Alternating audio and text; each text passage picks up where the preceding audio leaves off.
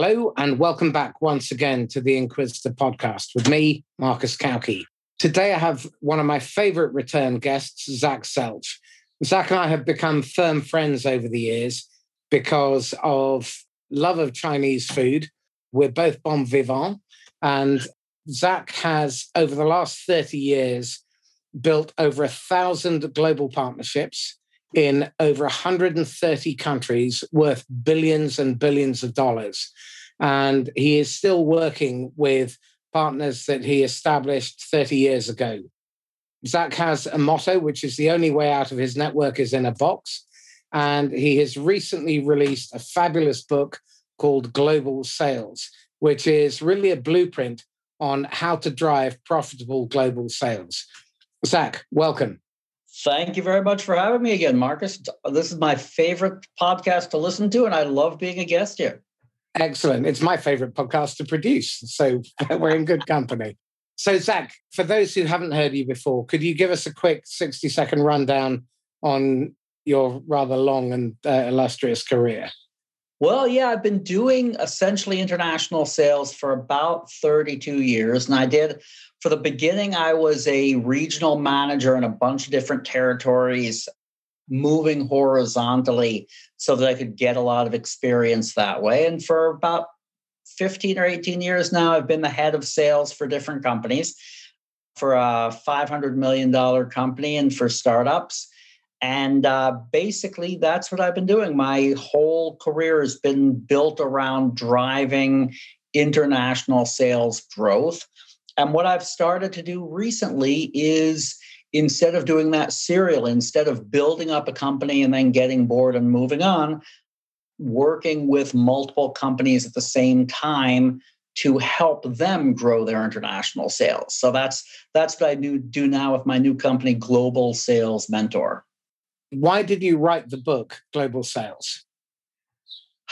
Well, very simply, people suck at this, right? This is like the, the this is a subject that people are really bad at. And what I've found is typically, you know, th- there are lots and lots of global sales managers out there, and and there are a lot of people who are really good at it, but a lot of them what happens is you are a good domestic regional sales manager and then one day somebody says hey would you like to be our international sales manager?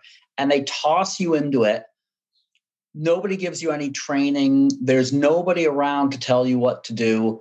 You do it for about three years. It's a really really hard job. You barely figure out the basics and then you say, wow, this was so hard. My wife hates me because I'm never home. I, I haven't seen my kids in three years. And somebody offers you a job as, as VP of sales or head of sales now that you have domestic and international experience, and you take it. So then you leave, and then the next guy gets put in the same position. And I found that there just, it was really, really hard for people to get this institutional knowledge within their company. There's no course that teaches this, there's no place you can learn this. So, um, having looked at that, I was like, well, I probably somebody should write a book about this. And I figured I knew what I was talking about. I might as well write the book. So there you go. That's that's what sort of drove it. Okay. And how should one use the book? Well, the book is written, I think it's an interesting enough book, but it's a 400 page book, right? So I'm not sure people are going to sit down and read it as, you know, as one might read a, um, you know, one of these books of like the, the 13 rules of life or something like that, that that's a quick, easy read. On the other hand, it's divided up. It's, it's a very, very practical textbook, right? So it talks about how you would go about auditing an existing system uh, structure that isn't working very well, how you would go about building up and recruiting new distributors, how you would go about hiring regional sales managers, uh, how you would go about doing your market research, how you'd go about running a trade show, how you'd go about building your sales enablement tools. So it's really designed you know maybe if you're new to this to, to read through it once quickly but then keep it on your shelf and use it as you are facing challenges to to use it like a textbook open it up read that chapter pull out you know tools from it what, what I say in this, again, you don't necessarily have to do everything in the book, but it really is designed. It's full of things that are difficult to do, right? That's the bottom line. None of it is, is really easy. On the other hand, I've driven thousand percent growth using the tools from this book over and over again. So if you use it and you stick to it and you do these hard things, you're going to grow. I highly recommend not reading it and saying, "Wow, this is just," uh, you know, I'm going to do a little piece of this, or I'm going to do something very similar to this. You know, I'd, I'd highly recommend looking at it as this is a blueprint for how I'm going to get growth. And growth in this, if you are new to international sales and you you bring a thousand percent growth to your company your company's international sales that's going to set your career that's going to do very well for you it's going to do very well for your company right? So it's worth that extra little bit of work to get this right. So i would strongly urge people to read this book. I would read it in conjunction with building successful partner channels by hans peter Bech. And at the risk of being self-serving i would also read making channel sales work by myself and Dave. Which is, a, which is a great book, which is a great book. Yeah. And all three of them will give you a fully rounded perspective because between us, we've got just shy of uh, probably 120 100 years of, of experience. Yeah. And we've screwed up. I mean, there, there is, let's make no bones about this Zach and I have spent our careers developing a lot of scar tissue. And both books, and Hans Peter's book as well, is built on a blood, sweat, and an awful lot of tears. It's not plain sailing, and you can learn from our mistakes. now, without any shadow of a doubt, channel sales is the hardest job in sales, bar none. Well, I lie international channel sales is the hardest job in sales, bar none, because not only do you have no power directly, but now you have to be culturally aware and flexible.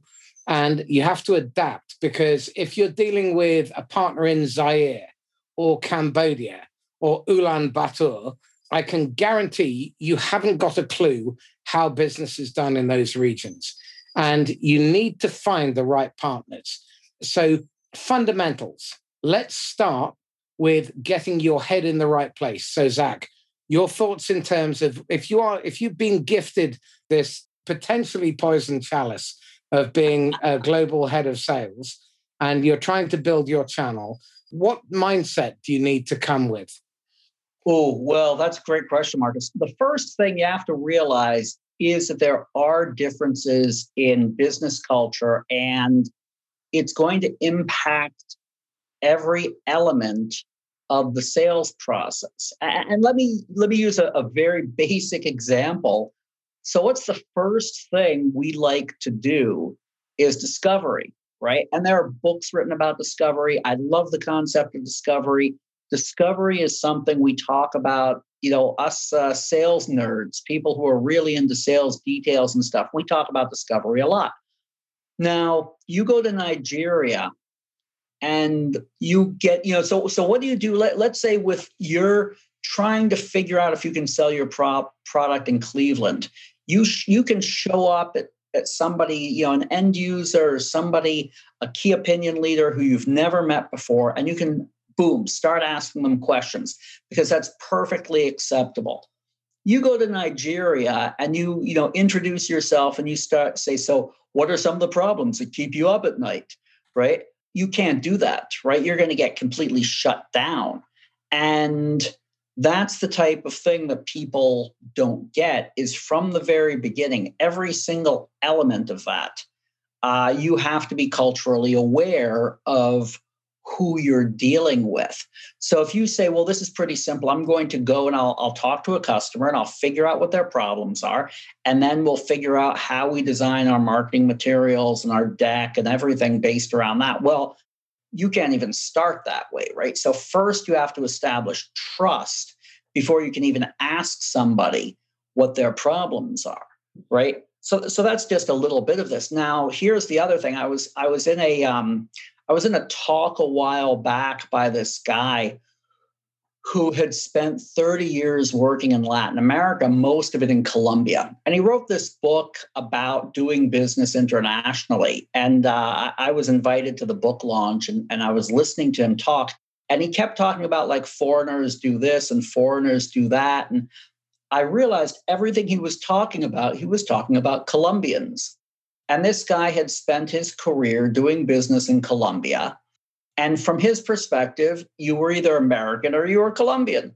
And this is what Colombians did. So this is what foreigners did. So he was talking about, you know, how foreigners did this and foreigners did that. And I thought, you know, he's essentially a domestic salesperson in Colombia. That's his experience, right? You have to look at it like, you know, I can tell you the difference between business culture in Colombia and business culture in Guatemala, right?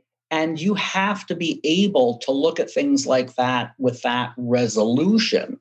You can't lump everybody in the EU together. You can't lump everybody, frankly, in England together, right? but you certainly can't lump everybody in South America or Latin America. You can't. So if you're dealing with this, you have to be willing to do a little bit of research on the business cultures of all the different countries you're working in and you have to be able to know how to apply that to your process. A really good example of people falling foul in Nigeria. If you don't understand the centers of power and influence, chances are you're going to get nowhere. In Nigeria, if you don't have church leaders on your side, chances are you're going to get nowhere. Now, if you don't recognize this and you don't have people who locally on the ground understand these centers of power and influence, odds are you're going to throw a lot of money, a lot of effort, and then you're going to say, you know, Nigeria is a terrible market. But it has a massive population, it has oil, there is a lot of wealth there. And right. if you miss out on the Nigerian market, more fool you. That's exactly right.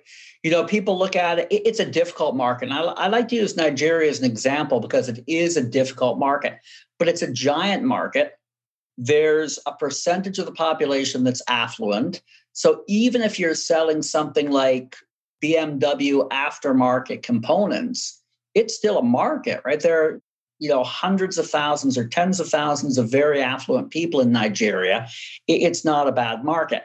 But if you're selling things to, say, growing middle class, Nigeria is a fantastic market, but it is a very, very difficult market to get into you know, again, one of these funny things you get, I, I, like to call it the the sort of the, the magic genie type of, of thinking, is people have this idea that international markets are exotic and they know they work differently from America or from England.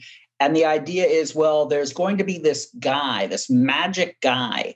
And if I can just meet this magic guy, he's going to get me deals. And I I can't tell you when when I wrote my book, my editor called me up one day and she goes, I, I think you should change this this a few paragraphs. She goes, You talk about this mistake people make as being pretty common and how even intelligent people make it.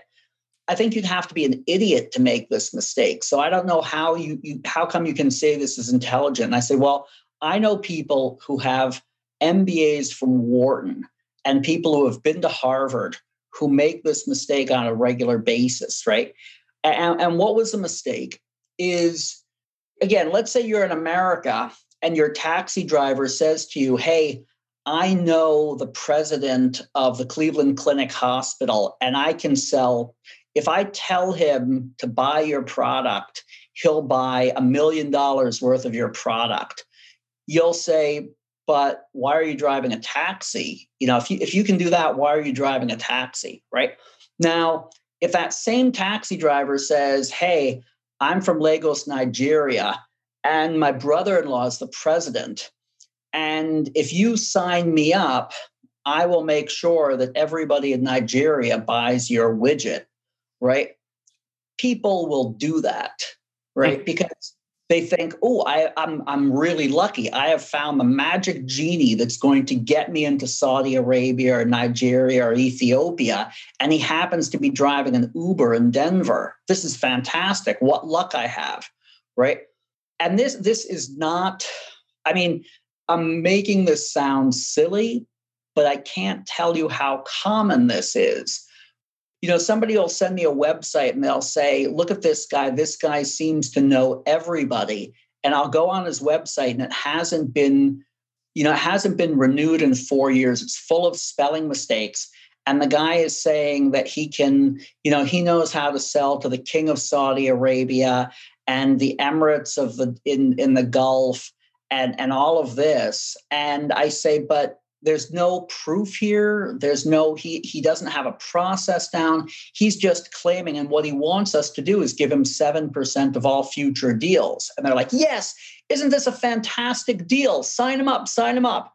And only 7% people do this all the time right?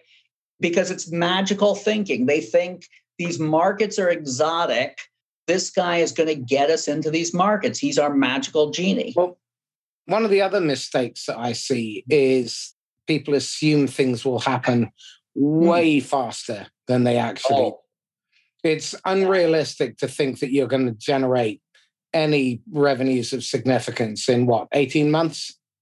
If everything goes smoothly, and typically what I say to people is what you have is a year to 18 months of activity with no revenue, and then suddenly stuff will start coming in. And it depends on the product and it depends on the buying cycle if it's if it's synced to the calendar in some way because some things are only purchased a certain month out of the year or a certain you know quarter of the year.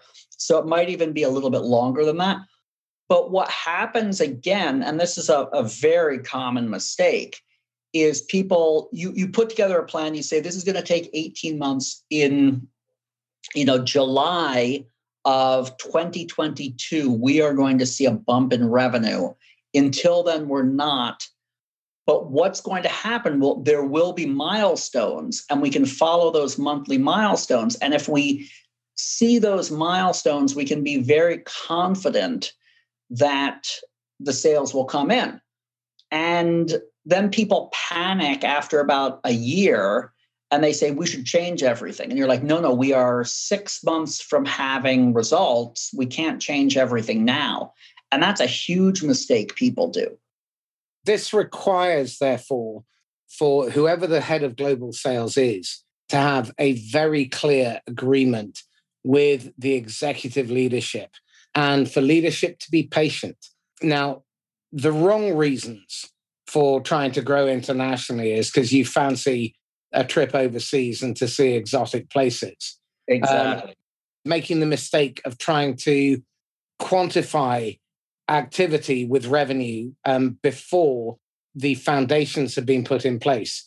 You can drive up the value of your company significantly because you're demonstrating yep. that you have international growth potential. If you're patient, you will drive revenue. And one right. point that you make in the book, which I think is really very smart, is it allows you to attack foreign competition and keep them out of your home market. Yes. Um, yeah. But you have to have the agreement with the executive team. And this yes. requires that they understand channel. So, how do you make sure that before they launch on this great adventure, that they understand that going international via partners is a very different setup to peddling your product locally in Cleveland? I was sort of hoping you could tell me that, Marcus. Uh, no, well, I'll tell I have you opinions, what, but I was hoping to hear yours. I literally have never had that part go smoothly, right? I've done it, but I'll tell you what, there's always this panic of, oh my God, are we really doing the right thing into the project? And I'll tell you the the the most stressful time of my life is usually at that one year point with a company where everything is going according to plan. Everything is developing the way it should. I am delivering exactly the milestones I promised. And somebody says, maybe we should start making changes.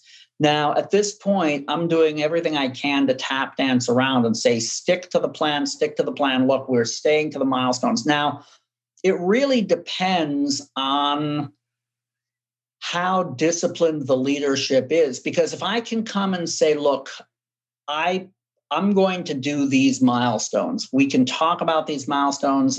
You, you'll see what's going on. And if I've if i follow these milestones, that at the 18 month point we should see revenue. If they believe that, and if they're disciplined enough, we're going to get to the end and have results. If in the middle they say, but you know, I, I just saw a shiny object, we should run and change everything and follow that, you know, everything's going to go to hell essentially. So, what I'm trying to do with people is show them a plan, get them to buy in on the plan, and with that, make sure that they're going to stick to it. But but I I can tell you now that that hasn't worked for me 100% of the time. I've had situations where people have panicked and then you know we've lost a year because they wanted to make changes in the middle to what we were doing, even though everything was hitting the milestones, right? One, one of the best bits of advice um, I ever received was from John DeLozier, who grew Avaya's channel, and he's currently at 8 by 8 And before he took the job, he had a prenup with the CEO, and the CEO agreed to spend a month on the road with him speaking to partners. And that was a fundamental requirement and non negotiable.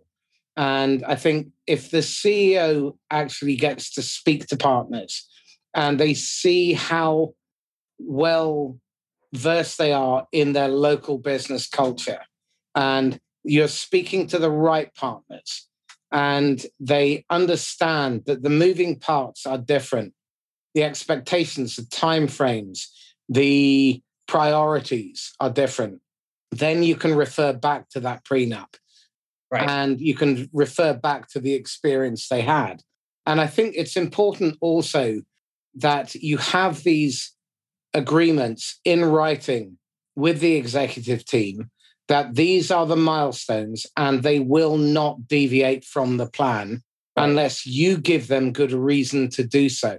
And that's a difficult negotiation but it's a crucial one because I, if I agree, if you don't do this up front, then their expectations that the world, the frame of reference is their domestic market, and we we see so many U.S. and British corporations trying to sell internationally direct and how badly wrong that goes right. where you don't have control and you're going through uh, partners that's even harder so, one of the other aspects of that negotiation has to be making sure they understand that they have to cede control because partners are in business for their reasons, not your reasons.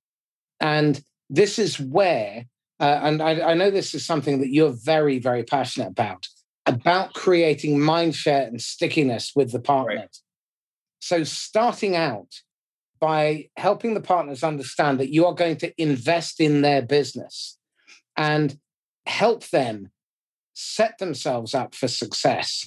So let's start out with the fundamentals right at the beginning. What is it that you have to do in order to set that partnership up before the lawyers have screwed it up? so it comes down, and I think you nailed it exactly your interest and the partner's interests are not 100% in alignment. They are similar, but not in 100% in alignment. So you have to understand what the partner wants from it. You have to make sure that you can live with that. You have to understand what that partner's resources are. You have to have mapped out exactly what you want from that partner.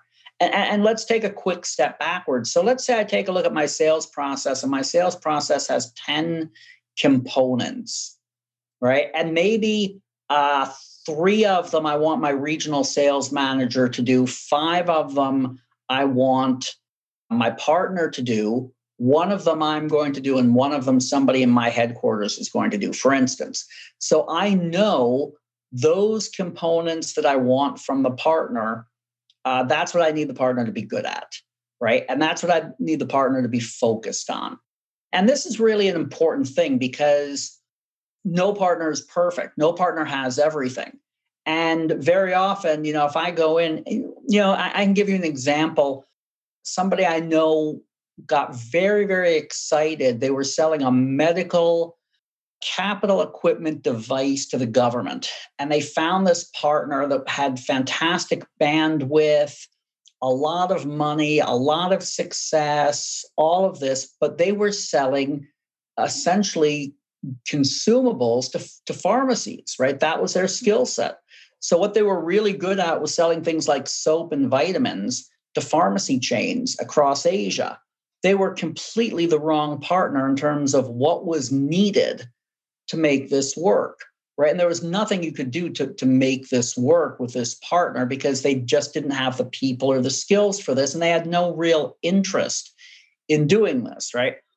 So, so once you've identified what you want from that partner, what you need that partner to do, then you're basically coming in and you're saying, okay, this is how we're going to support you and so on. Now, going back to what you're saying, what, what you were asking Marcus about, well, how do you build this up from the beginning? From the very beginning, it's really hard if they have no history with you. So, what I always end up doing is sort of pulling in you know, uh, you've never worked with me. This is a new thing. But if you talk to your friend Bob, Bob knows me, and Bob will tell you that you can trust me, right?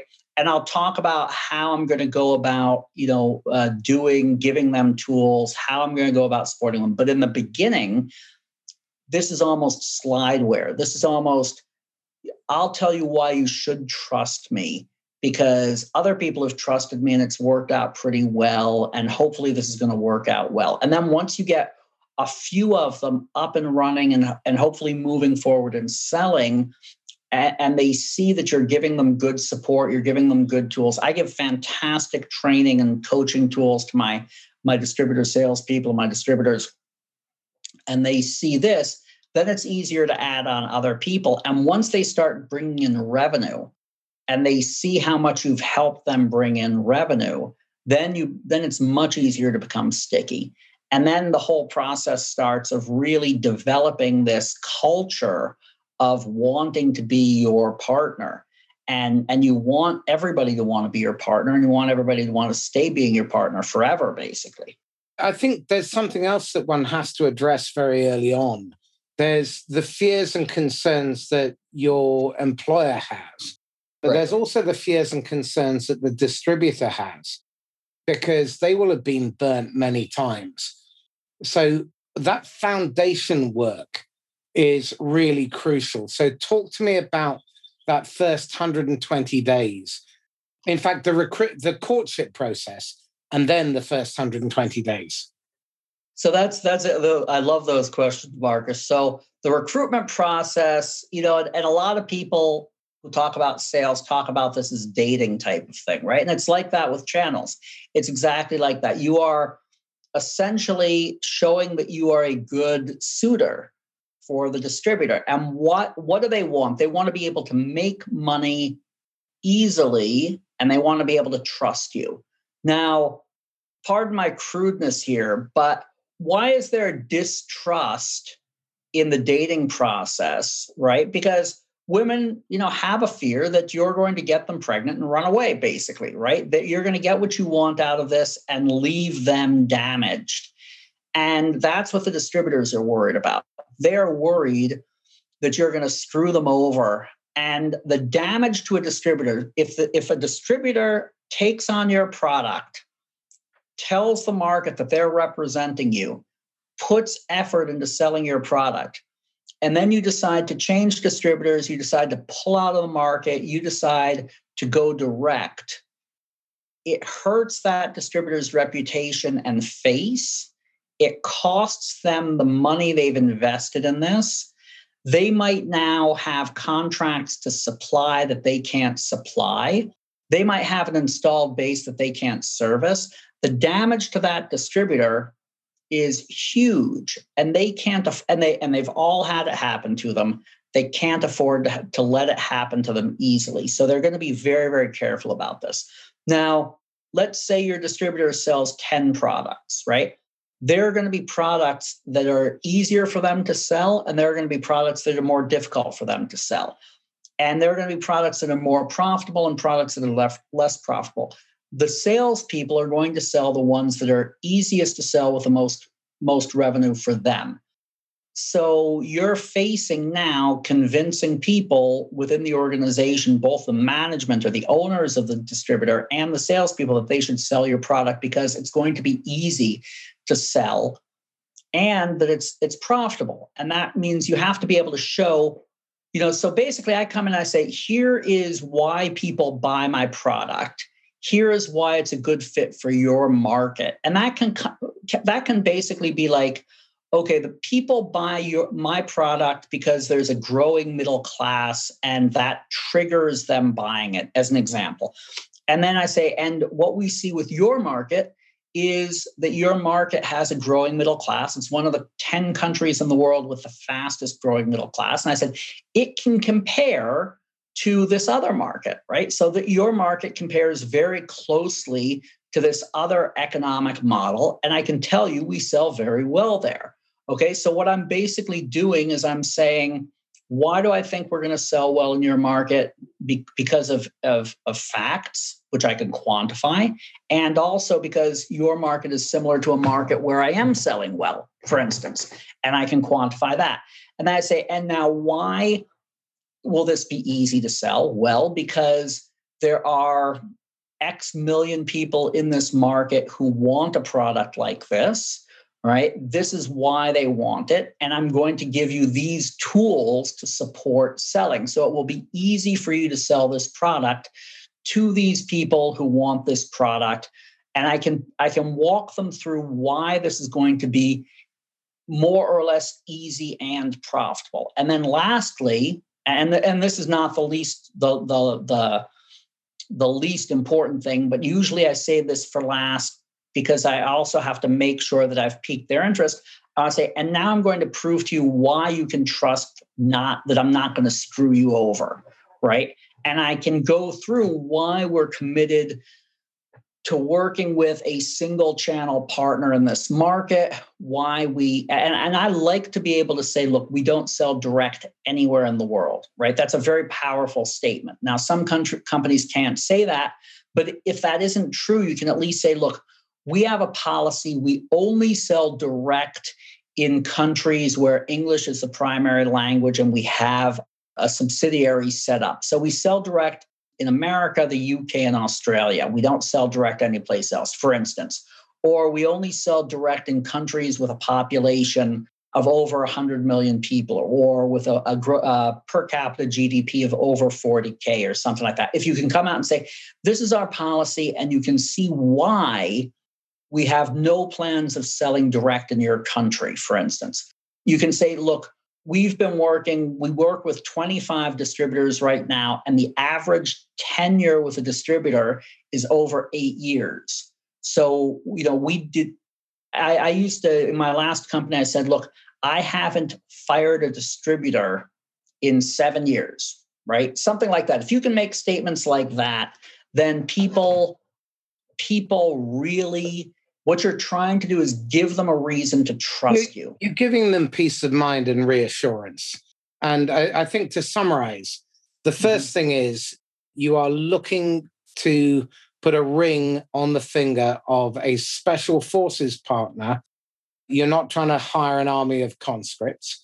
So right. you're giving them the peace of mind that they will have that market to themselves, which means that there is a genuine partnership where you are collaborative, where you train them as if they are your own. You train them to be successful. You are aligning with their business objectives. So it means that you have to understand what they are trying to achieve in their business, who their customers are, what their customers' outcomes are that they are trying to achieve, and how you're going to furnish them with products and services that allow them to do more of what they do well and extend their reach within their existing customer base or expand into new domestic markets, that you are reliable, that you are committed, and that you operate with a set of business values that give them peace of mind that the investment they make in terms of time, money, resource, opportunity cost makes good commercial sense for the long term. Is that a fair summary? That's a great summary, Marcus. Yes, exactly. Exactly. Okay. So then let's go a little bit deeper into what comes next. You've spent time courting these people, you've recruited them, you've. Well, um, I'm sorry, let's even slow down just a step. So typically, I'm going to court three to five distributors in a territory. I will have identified the ones I could work with, the ones that fit what I'm looking for. And something that we've talked about and is really important to mention I haven't worked with a distributor that reached out to me in decades, right? This whole thing, you know, you talk to people and they say, oh, this guy reached out to me from Portugal. He wants to be my distributor if he reached out to me, that's an indication that there must be a good market there. Even though I wasn't planning on going into Portugal, and even though he doesn't typically sell products and fit my distributor avatar, I think I'll work with him because he's enthusiastic. And that's a huge mistake. And but that's the a very, very common mistake, right? We were talking about this a few days ago, Marcus, right? Where people say, I have 25 distributors. I met them all at a trade show because they randomly walked in, mm-hmm. right? And that's like, yeah, I just hired salespeople because they randomly walked into my office and asked for a job. So I gave them a job, right? Nobody would do that. But they'll work with a distributor who they've never met before in a market they had no intention of going into. And, and I'm, I'm very passionate about this. So I'm I'm not gonna talk about this too long, but basically I've identified the people I want to work with or who I could work with in the market I want to work in. I've met three to five of them. I've courted them. Now it's the dating game. They're presenting to me why I should work with them.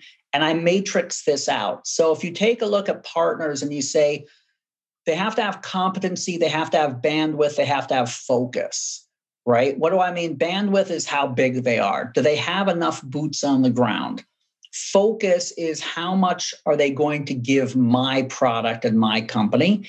And competency, do they have the things I need for them to fulfill their piece of the sales process, right? If what they really need are relationships with the Ministry of Health, do they have those? If what they need are presentation skills, do they have those? If what they need are installation and support skills, do they have those, right?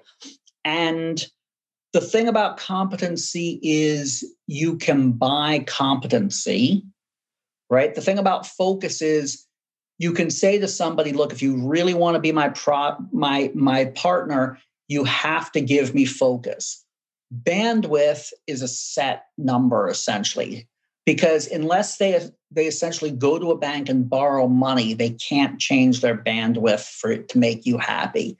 So you have to basically understand that if you're dealing talking to a small distributor or a big distributor the issue of bandwidth isn't going to change over a two or three year period maybe right? So so those are the components. I'm looking at them and then i'm going to matrix this out on a chart with the X and Y axes being competency and focus. And then typically what I do is the size of the dot will be the bandwidth of that company. So I look at this and I'm looking for the, the distributors that are going to have the best combination of focus, bandwidth, and competency. And I'll choose the one I most want to work with. And then I will essentially see if, if they're willing to work to the conditions that I need to get from them. Mm-hmm. Right. And then where that goes is I'm going to say, okay, this is what I want from you. These are my expectations.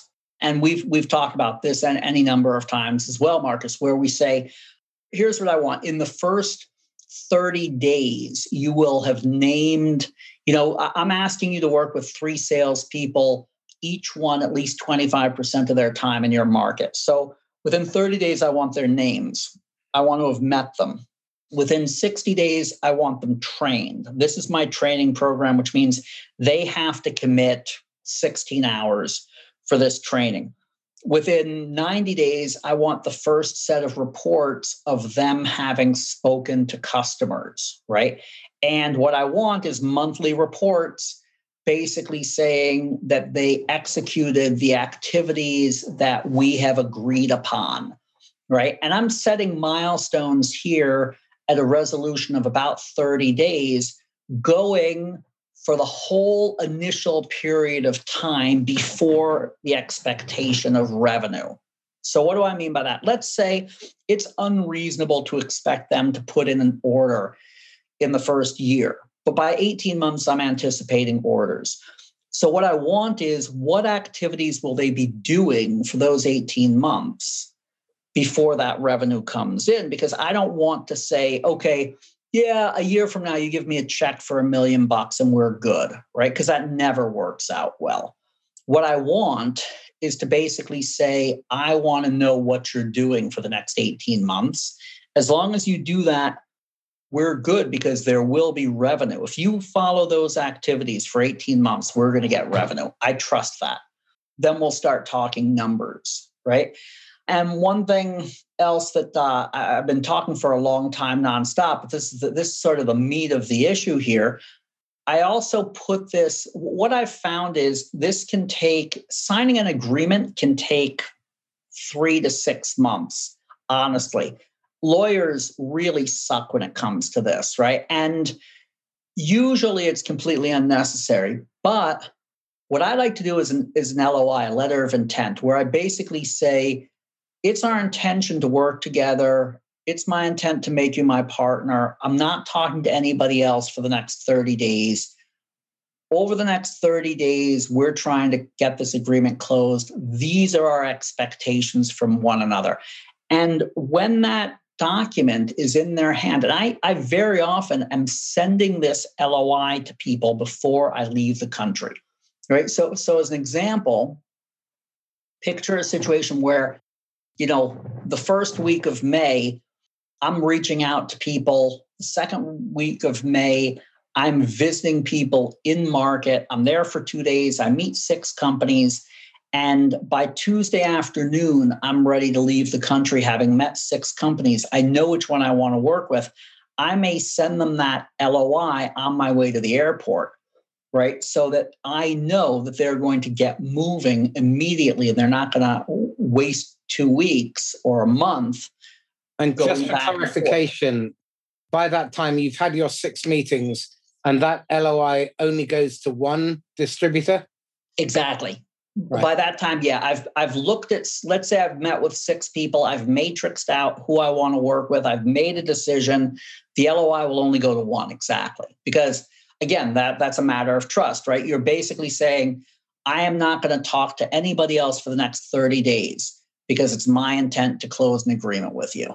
And they have to meet those requirements over the next 30 days to qualify for that exclusive arrangement.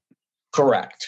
Correct. Which means that you're all already building pipeline and you're advancing the relationship, you're establishing that they are an organization and people who do what they say they're going to do. Presumably, right. that is all discussed at the end of that meeting or in a, te- in a phone call or a meeting, a second meeting before you get into the taxi to the airport. That's exactly right. Now, let's go back to the dating analogy here for a second, right? Imagine you go out on a date with somebody and you hit it off, you have fantastic chemistry, everything's great. And then you say, okay, why don't we do this? Let's get together in 90 days again to have sex, right? imagine how effective that would be, right? But what we're doing is we're meeting with a partner. Everybody's excited. There's great chemistry. You are now at the peak of excitement that that distributor is going to have. And then you say, okay, let's have our lawyers talk to each other for 90 days and then we'll start work together. If that isn't a passion killer, I don't know what would be. That that's exactly it, right? By giving them the L, the LOI, they're now they're like, wow, I just met Zach. Zach has the best product. Zach is good. I love Zach. This is great. I want to go out and sell Zach's product. And boom, Zach gave me a letter of intent. So I'm covered. I don't have to worry about the legal aspects, right? And you're getting that momentum from that meeting in territory, right?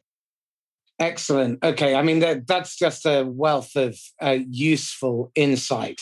So, one, one of the things I really loved about the book was its granular, practical detail in terms of how you go about organizing a sales trip, how you go about building a sales organization, the differences between distributors, agents, consultants. And I think it's really important that if you are going to grow internationally, that you put the heavy lifting in up front, that you plan. Do not turn up in the expectation that you can wing this. If you do, you will sink a lot of money and time, be deeply disappointed, and probably damage your reputation irreparably so you cannot re enter that market. I would agree. Two things.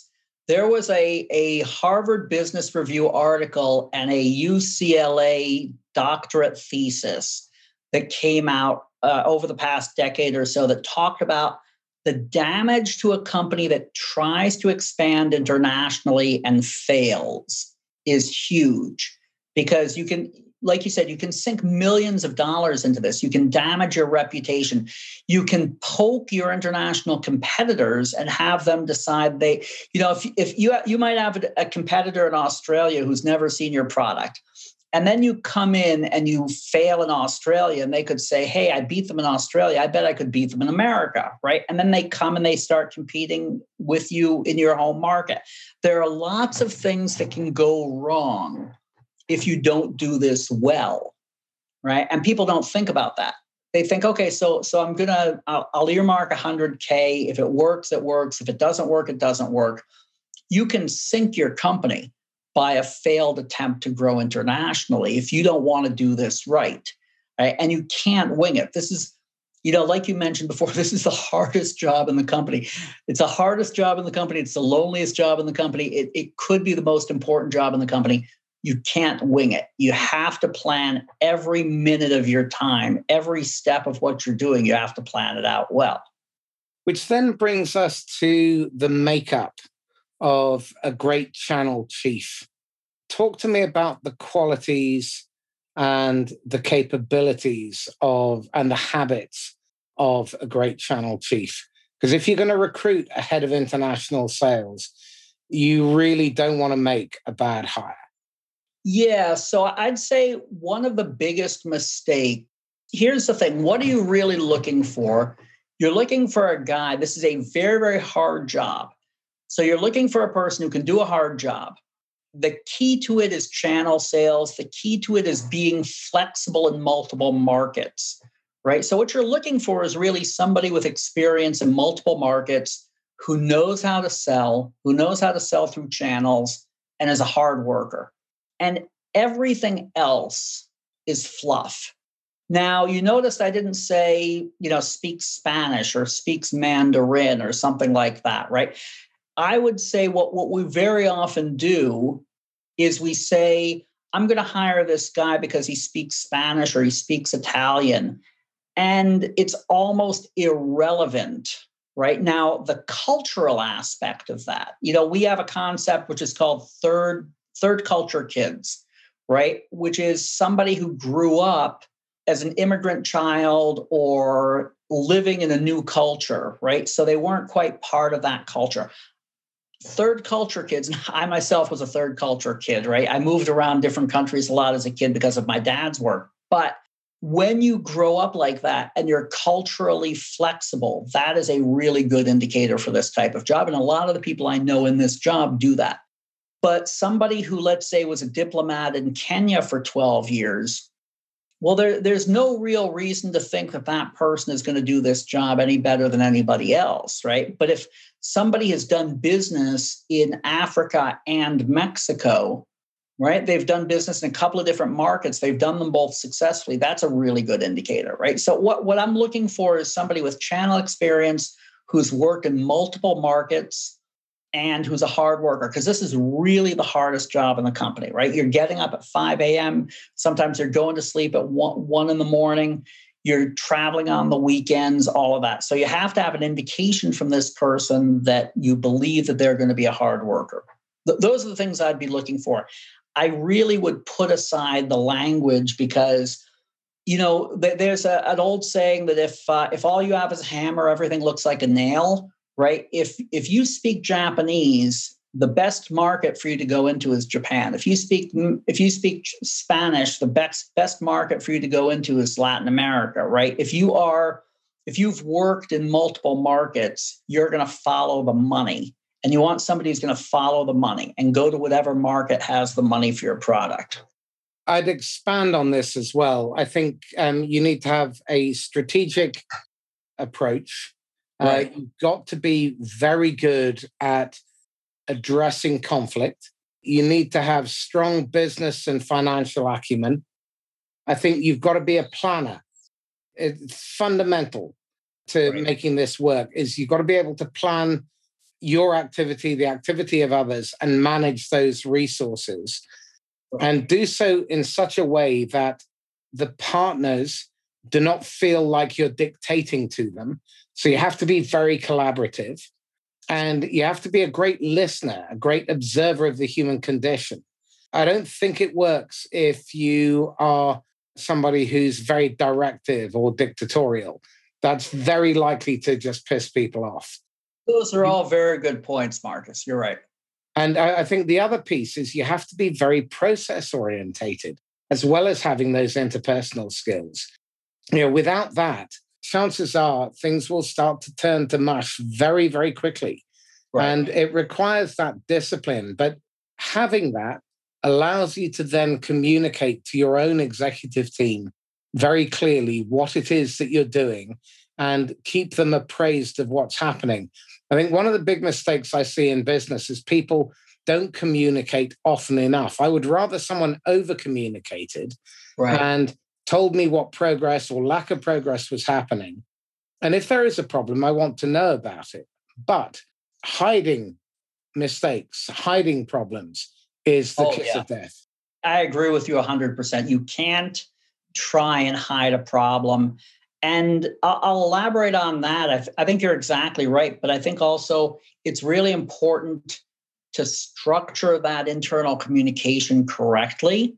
And very often we layer those things and we you know we say well if you're communicating with this you should use this report. Communicating so you might have five or six or eight internal reports giving in essentially the same information right? So having a good structure where you say, okay, what I'm going to do is I'm going to use my CRM to do internal communications, or for that matter, I'm going to send my boss a daily text, or I'm going to send my boss a text every time something urgent comes up, or I'm going to send the board some type of a thing. But there should be a process in place to keep that information flowing in an effective and efficient way without wasting everybody's time right? So, so i think that's exactly right. I think getting that information you don't want surprises. You don't want anything to to to fester uh, you want to deal with it immediately right? All these things are important.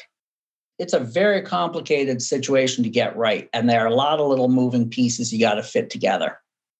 To add to the level of complexity as the channel chief, you have to be ready to train your partner's salespeople. But there is also the cultural nuance that needs to be built into the training because if you're training your French distributor, it's going to be very different from training your Cambodian. Uh, that, that's exactly right. Even though there is probably quite a lot of French influence. Um, that's exactly right. And I'll tell you, this goes back close to 20 years. I did on the same trip, I did a training in the Middle East and a training in Thailand.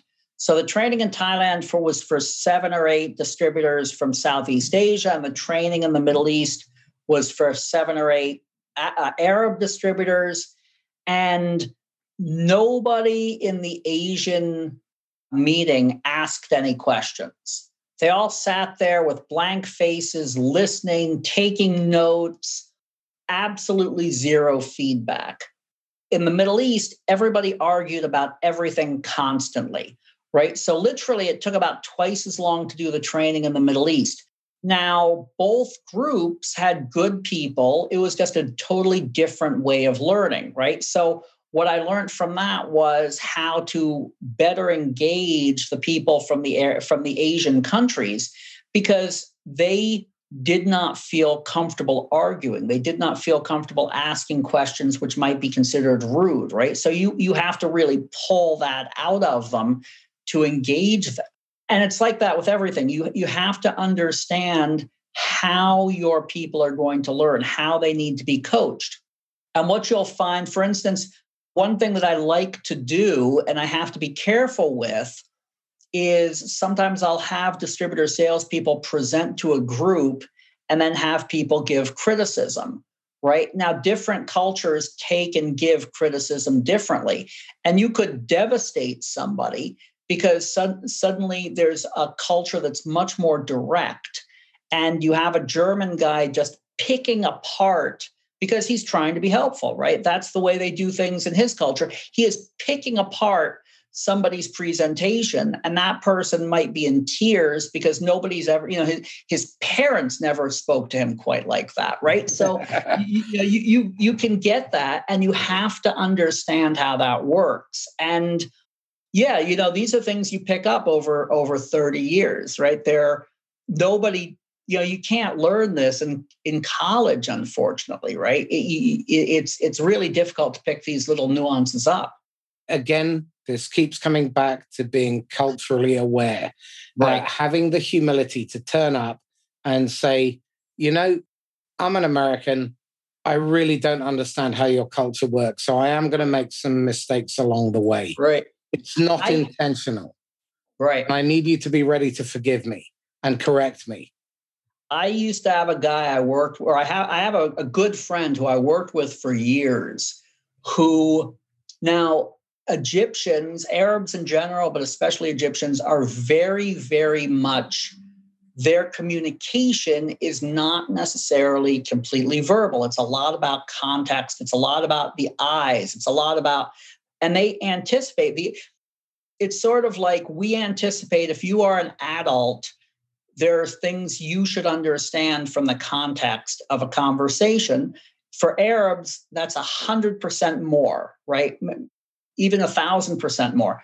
So when I was working with him in the beginning, I said to him, You have to understand, I am like a little child. I do not understand anything that you don't vocalize, I'm not going to understand. So I need for you to, to imagine that I'm a little child and tell me what you're trying to tell me with your eyes. Just, just put it in words.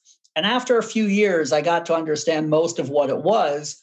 But in the beginning, I had to literally tell him, I said, treat me like I'm a little child and just tell me the things that I'm not getting, you know? The intelligent idiot.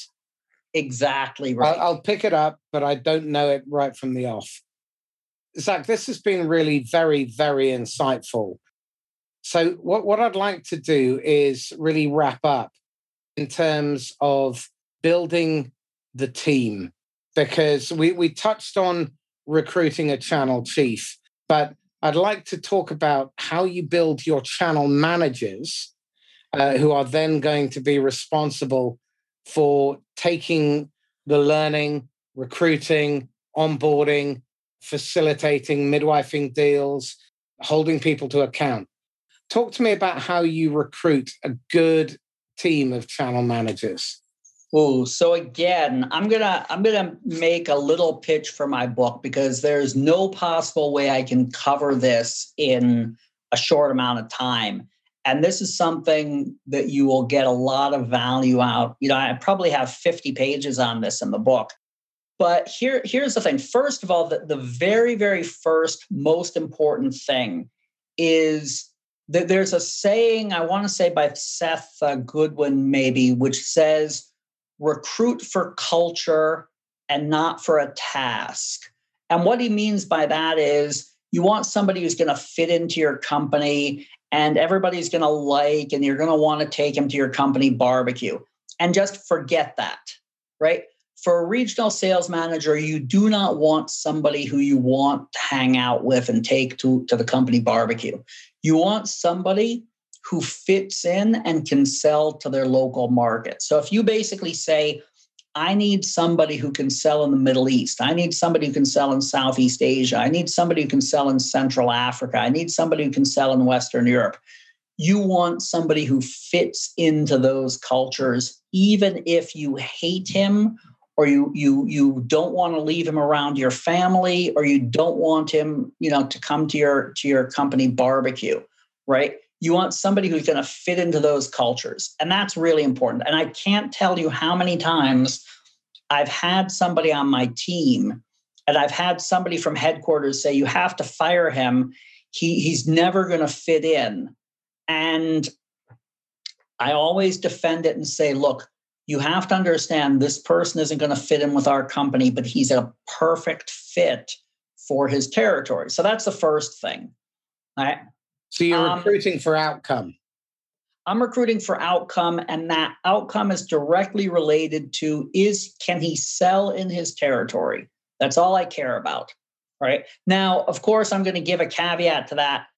I don't want him to do anything that's illegal, right? I don't want him to break any rules. And I'll be very frank. I am very, very flex. I've dealt with racists, I've dealt with anti Semites, I've dealt with misogynists, etc. And I basically say, if you can't control this, don't come to headquarters, right? But if you want to find somebody who, you know, is based in the Middle East and isn't homophobic, you're probably not going to find a person like that, right? So either you live with that and you say, just don't come to headquarters, or you're not going to sell, right? But you're not going to find somebody who who who you know doesn't fit in, who who, who you know is going to fit in with that cultural aspect. You're not going to find an American who can sell, and yes, the way we used to do this was we would find, you know, five Yale graduates who wore khakis and boat shoes, and we'd send them off to sell around the world. And frankly, if if that hadn't been the case 20 years ago or 30 years ago, I wouldn't have gotten my experience, right? But mm-hmm. nowadays, you can find good local people, and you're going to do much, much better hiring a local guy than sending some American out to be your regional manager someplace, right? So I always hire local people to be my regional managers. And I'm looking now, I could go into depth on this because, for instance, in Africa, you're dealing with multiple tribes, right? You're dealing with multiple religions. If you're selling to, to Nigeria, you're dealing with 30 some tribes and three three groups of religions, right? So what do you do? Now, very often, if you're dealing with West Africa, you might hire a Lebanese guy. If you're dealing with East Africa, you might hire an Indian guy just because then you're not dealing with one tribe. But that's getting a little esoteric. And again, I would I would go into the book and, t- and take a look at that. But you have to think: Is this person going to be able to sell in the territory I'm hiring him for? Right. So so that's the the the big the big thing. I don't know if we have time to go on, but you know what i'm going to do is I, I usually the last few times i've hired people i've gotten 300 resumes when i when i advertise. Mm-hmm. and then what i do is i cut through I, i'm a big proponent of online testing right? I try and figure out uh, if they fit the experience set that i'm looking for. I try and figure out if they have the sales skills i'm looking for. And then um, typically i'll end up interviewing 10 or 12 people for a job like this right? Because i want to make sure i have chemistry with them. I want to make sure they they strike me as having the right energy. I don't want to hire them just based on you know what i what i read about them their their cv and their well their, their cv is basically a marketing document. It's selling right. and I, i'm very very reluctant to trust the cv anyway. I want to see that they can sell um, my right. first interview is basically Zach. Really been looking forward to meeting you. Over to you. I want right. to know: Have they done a plan? Right. Are they prepared? How do they cope under pressure? Um, right. Can they do a good discovery?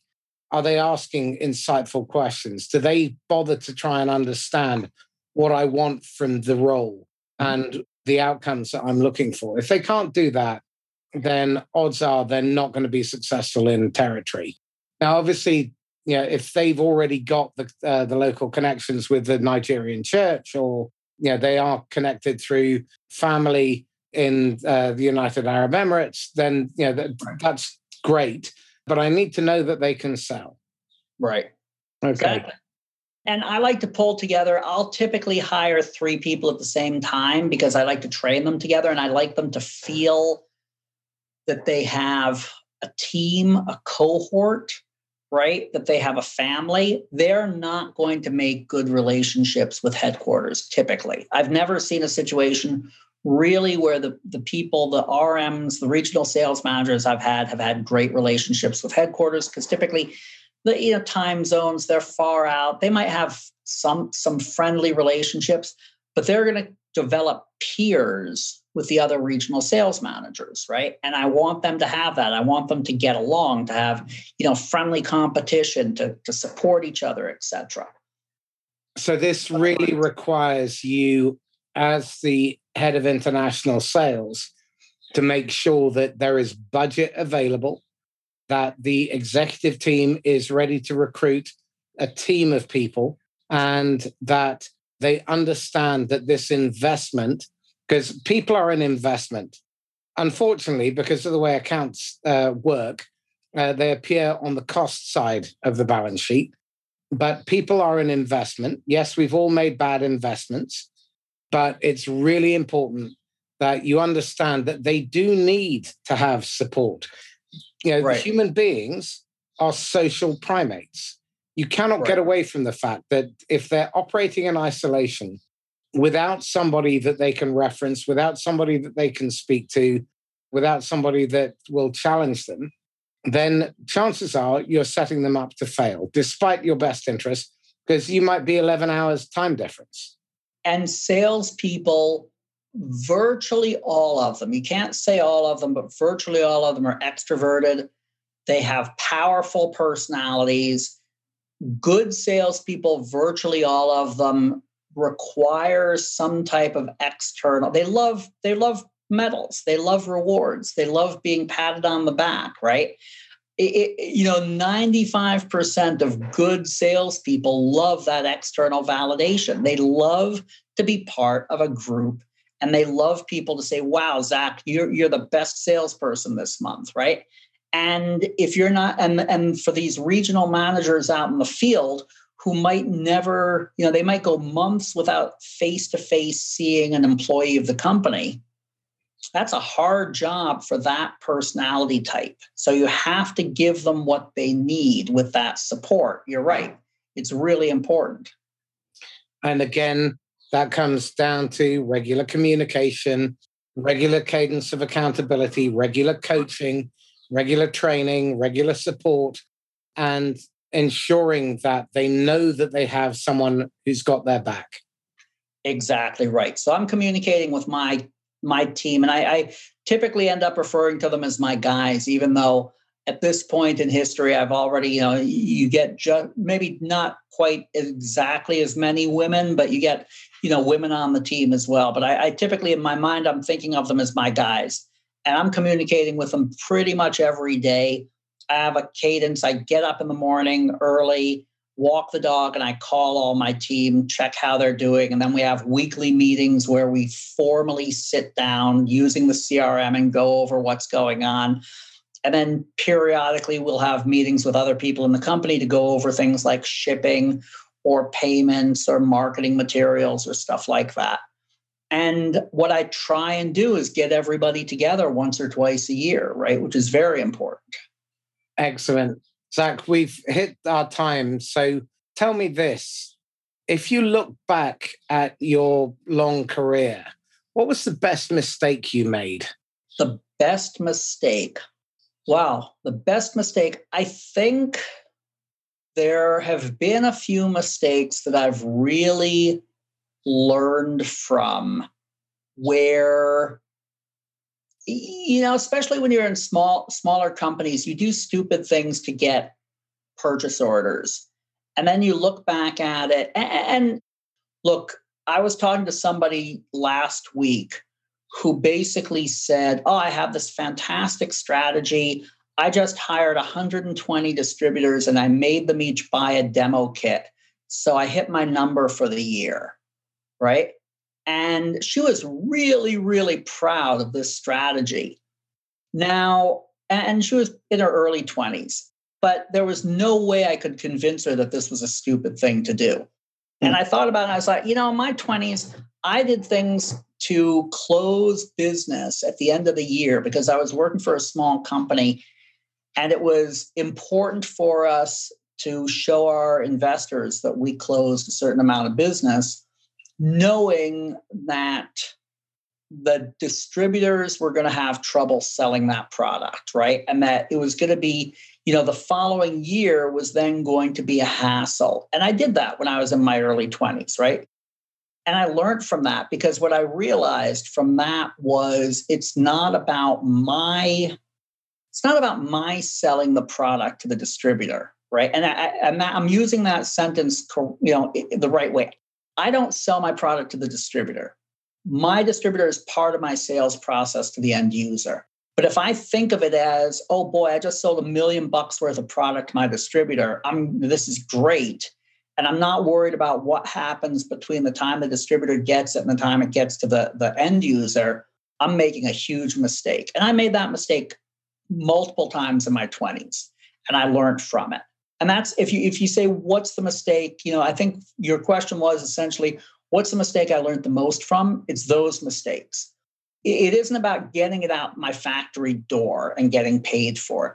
It's about getting that product to the end user and making sure everybody in that value chain is happy because that's how growth happens. Excellent. So, on that note, let's wrap up. How can people get hold of you? Well, I have a website. It's Global Sales Mentor you can reach out there. And once you reach out there, it's very easy to set up a, a, a call with me and I will talk to anybody. And if you want to chat for a while and see if I can help you, feel free. Uh, I have a podcast, I have a vlog, I have a lot of content out on LinkedIn. You can find me on LinkedIn as well. You can buy my book on Amazon. But you know, there, I work with companies in a variety of different ways, from coaching to basically fractional sales leadership or interim sales leadership or what I call turnkey. I can build an organization and hand you the keys. So those are the type of things I do. And if it's a good fit, reach out, we can chat and see if this works for you. And definitely check out Zach's cultural videos ah. where he talks about the difference of selling in France or Israel or Japan. Really very, very interesting. And his book is called Global Sales a practical playbook on how to drive profitable growth for international sales and marketing leaders. Zach Selch, thank you so much. Thanks a lot. Take care. Excellent. So, this is Marcus Cauchi signing off once again from the Inquisitor podcast. If you found this conversation insightful and useful, then please like, comment, and share. If you feel the urge, go to either Apple or Google Podcasts and please do leave an honest review. Now, if you're the owner or CEO of a tech company, in the 10 to 50 million turnover mark, and your objective is to grow your business and achieve real, sustainable, profitable hyper growth without the wings and wheels coming off, without having to sacrifice all of your equity to vultures and um, uh, speculators dressed up as investors, and you want to create a highly engaged and highly productive revenue operation, marketing, sales, customer success, account growth channel. And you want customers to come back year after year, decade after decade. Let's schedule time for a brief chat. My email is marcus at laughs-last.com. That's marcus at laughs-last.com. And you can DM me on LinkedIn.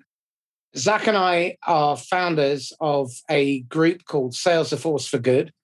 We are a global community. There are about 70 of us at the moment at the time of publication on the 27th of April, 2021. We're aiming to grow to at least 10,000 members over the next two years. And our mission is to turn sales back into a service business. We exist because of, not in spite of the customer. We want to raise the standards of selling and make sales an aspirational career choice create the conditions for the next generation of salespeople so that they can tell their mothers that they sell for a living without shame. So if you're interested in that, check out the hashtags pro customer, hashtag buyer safety, and hashtag SAFFG. We've got videos, we've got community, uh, we've got uh, different work streams. We meet every two weeks to tackle the hardest problems there are in sales today. So, in the meantime, stay safe and happy selling. Bye bye.